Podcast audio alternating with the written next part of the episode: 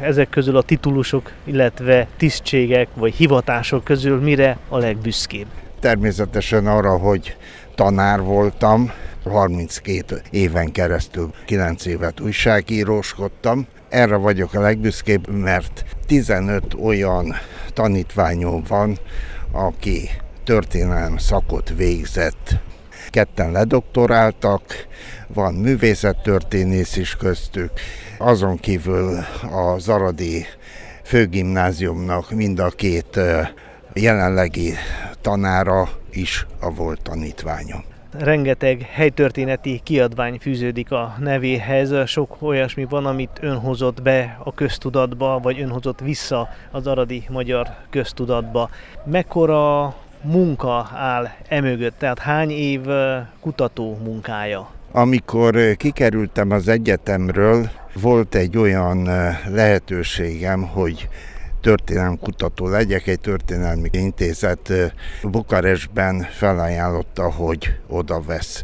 Na én attól kezdve több, kevesebb időt fordítottam a helytörténeti kutatásra. 1966 nyarától kezdődően ki lehet számítani, hogy hány év. Kezdetben csak a fióknak dolgoztam, ugyanis az a tematika, amit én kutattam, az nem érdekelte az akkori kiadókat, szerkesztőket.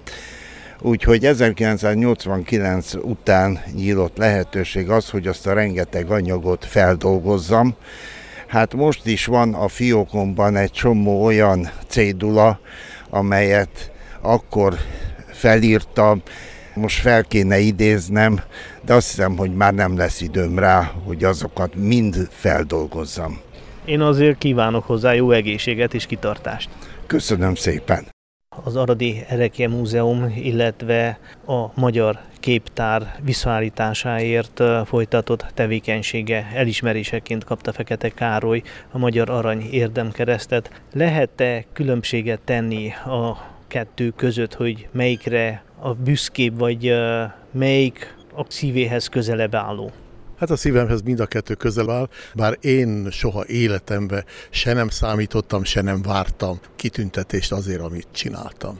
Mennyire volt küzdelmes a munka? Hogyan emlékszik vissza például a Feszti Árpád triptihonja a Krisztus temetése című hármas kép visszaállításáért folytatott több éves tárgyalások. Igen, hát sok-sok időbe és rettenetesen sok türelembe került, hogy visszakerült a kép, de hát azt hiszem, hogy ezt mindenki állíthatja, hogy hát megérte a hát idézőjelbetett harc, muszáj volt, meg kellett ezt tennünk, hiszen nem lehetett, hogy 70 évig ott porosodott a raktárba egy ilyen csodálatos kép, és nem is tudom miért, hiszen bibliai témájú nem volt semmi ok tulajdonképpen azért, hogy ne kerülhessen falra. Mi volt ebben több a művészet pártolás, vagy a lokálpatriotizmus? Tehát mi vezette inkább? Engem vezet mind a kettő, és hogyha ez a kettő össze is kötődik, hiszen tulajdonképpen egy olyan képzőművészeti alkotás, ami nem csak a magyar, hanem talán az egyetemes képzőművészetnek is egy, egy különleges darabja, ráadásul ez itt van Aradon, akkor ez, ez simán összekötődik a lokálpatriotizmus, hiszen hát aradiként feltétlenül szerettük volna, hogy kiállítsuk, másik pedig hát ugye a művészet szeretete, tehát természetesen az is benne van sikerült-e valamelyest a nyomdokaiba lépni az elődöknek, az ős kölcsei egyesület alapítóinak.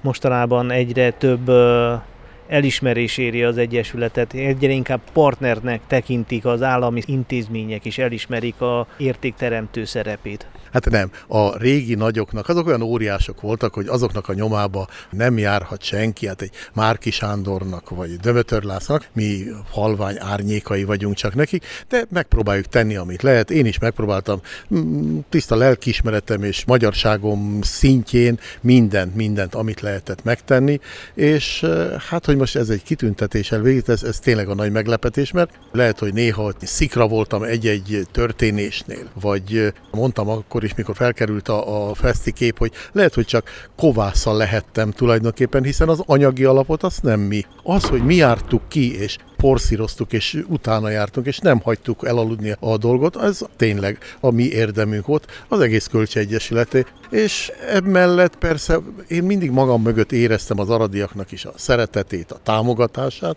és természetesen az aradi RMDS-nek azt a politikai erejét, hátszélnek, az mindig-mindig velünk volt.